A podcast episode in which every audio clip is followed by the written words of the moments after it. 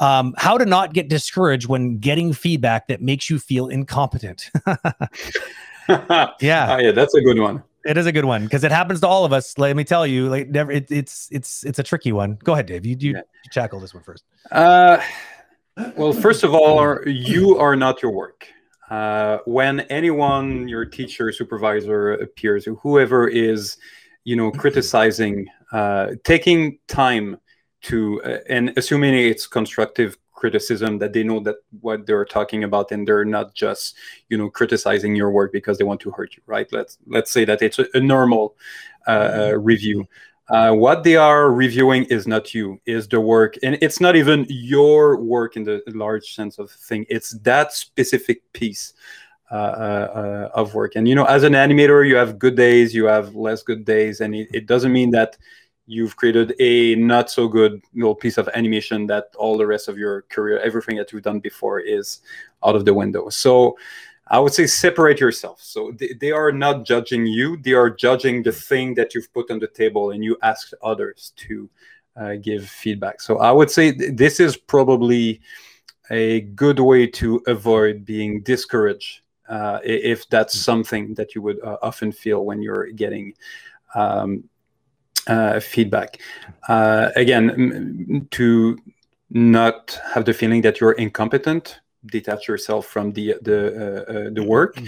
And at and and the other side, the flip side is it that might sound completely per, uh, paradoxal is detach yourself just enough to not be emotionally hurt by it, but also take it. And if you feel that, oh, I feel I- incompetent, well, you're not completely incompetent. But yeah, if you want to say that you're not competent enough to have done an amazing job with this shot, okay, well, just accept it. And, you know, that's your little chip on the shoulder to give the extra work to make sure that whatever mm-hmm. uh, um, iteration you're going to do to the shot or whatever other shots you're going to, to do, you're going to work extra hard uh, to make sure that you progress. So don't take it personally, but at the same time, take it seriously and you know just use it as fuel to to progress. Yeah, I think that um, so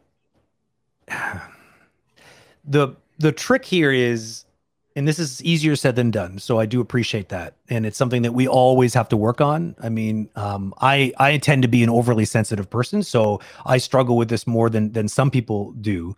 Um, what I what I eventually train my brain to do, which is I think can be done by anybody, is because this is the truth. This is not like this is not mental gymnastics. Is is to see. It's like what David said. It's it's like like he he he phrases it by saying try to somewhat detach your emotions from the actual the situation and i would phrase i would frame it it's, it's essentially doing probably the same thing just probably worded a little bit differently it's about understanding that the the, what the, what the rea- that feeling you're feeling, you're labeling it as incompetence, but what it what that feeling actually is is is potential for growth.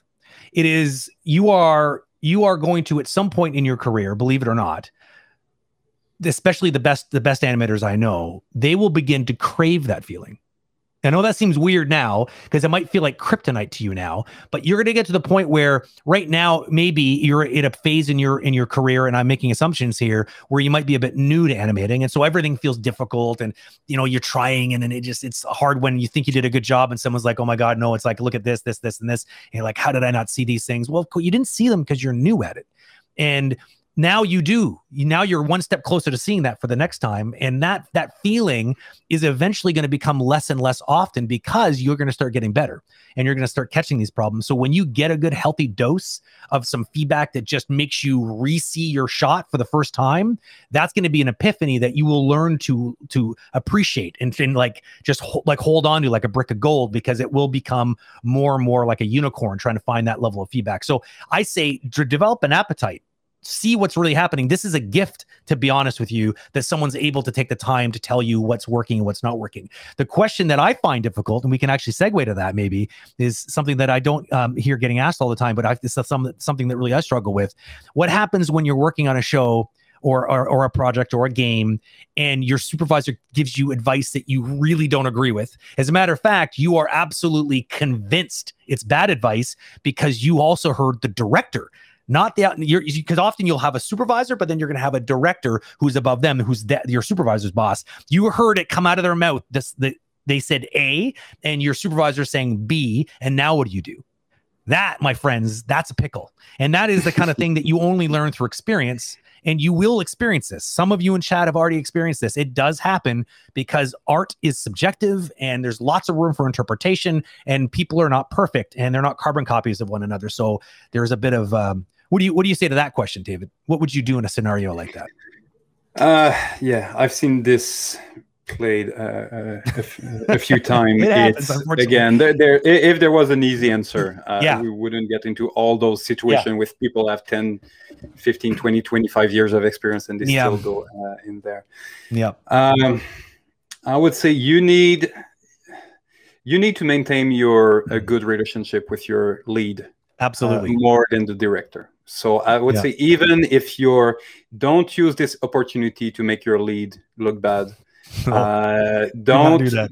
just you know have a frank exchange with him. Uh, I have to say that I disagree with this direction. I think that the director said X two weeks ago. I feel that I'm going there, but I will respect that. You know, it's your role to make sure that Yeah. I'm uh, providing what is needed for this production. Uh, I will do it. Uh, but at the same time, if I show this in in the review and the director says that no, clearly I needed to go in the other direction, are you going to have my back, or Yeah. you're just going to roll me under the bus and, and pretend go. that it's not coming from there you go. There from you? is. So you have this frank exchange of I'm going to maintain my good relationship with you because I value the fact that you're more my immediate supervisor, uh, but let's say I'm right, and we'll know Mm-hmm. pretty soon because tomorrow is dailies and the director will, will be there. Are you going to stand up for for me or uh, Yeah. or not? So Yeah. that's that that's how I would handle it. That's good advice right there because it's true. Because I mean, this is this is where you know conversations like this enter the realm of like it's beyond the craft and it ends up being more about the politics of the job. And the, the, these things new, the, you can learn this the hard way, and the hard way would be for sure becoming enemies with your supervisor because that doesn't end well. I can tell you that right now. You Mhm. might you make war with your supervisor is going to become very uncomfortable with you at work. So you better be willing to leave that Yeah. job if that happens. So you Don't- don't- need to.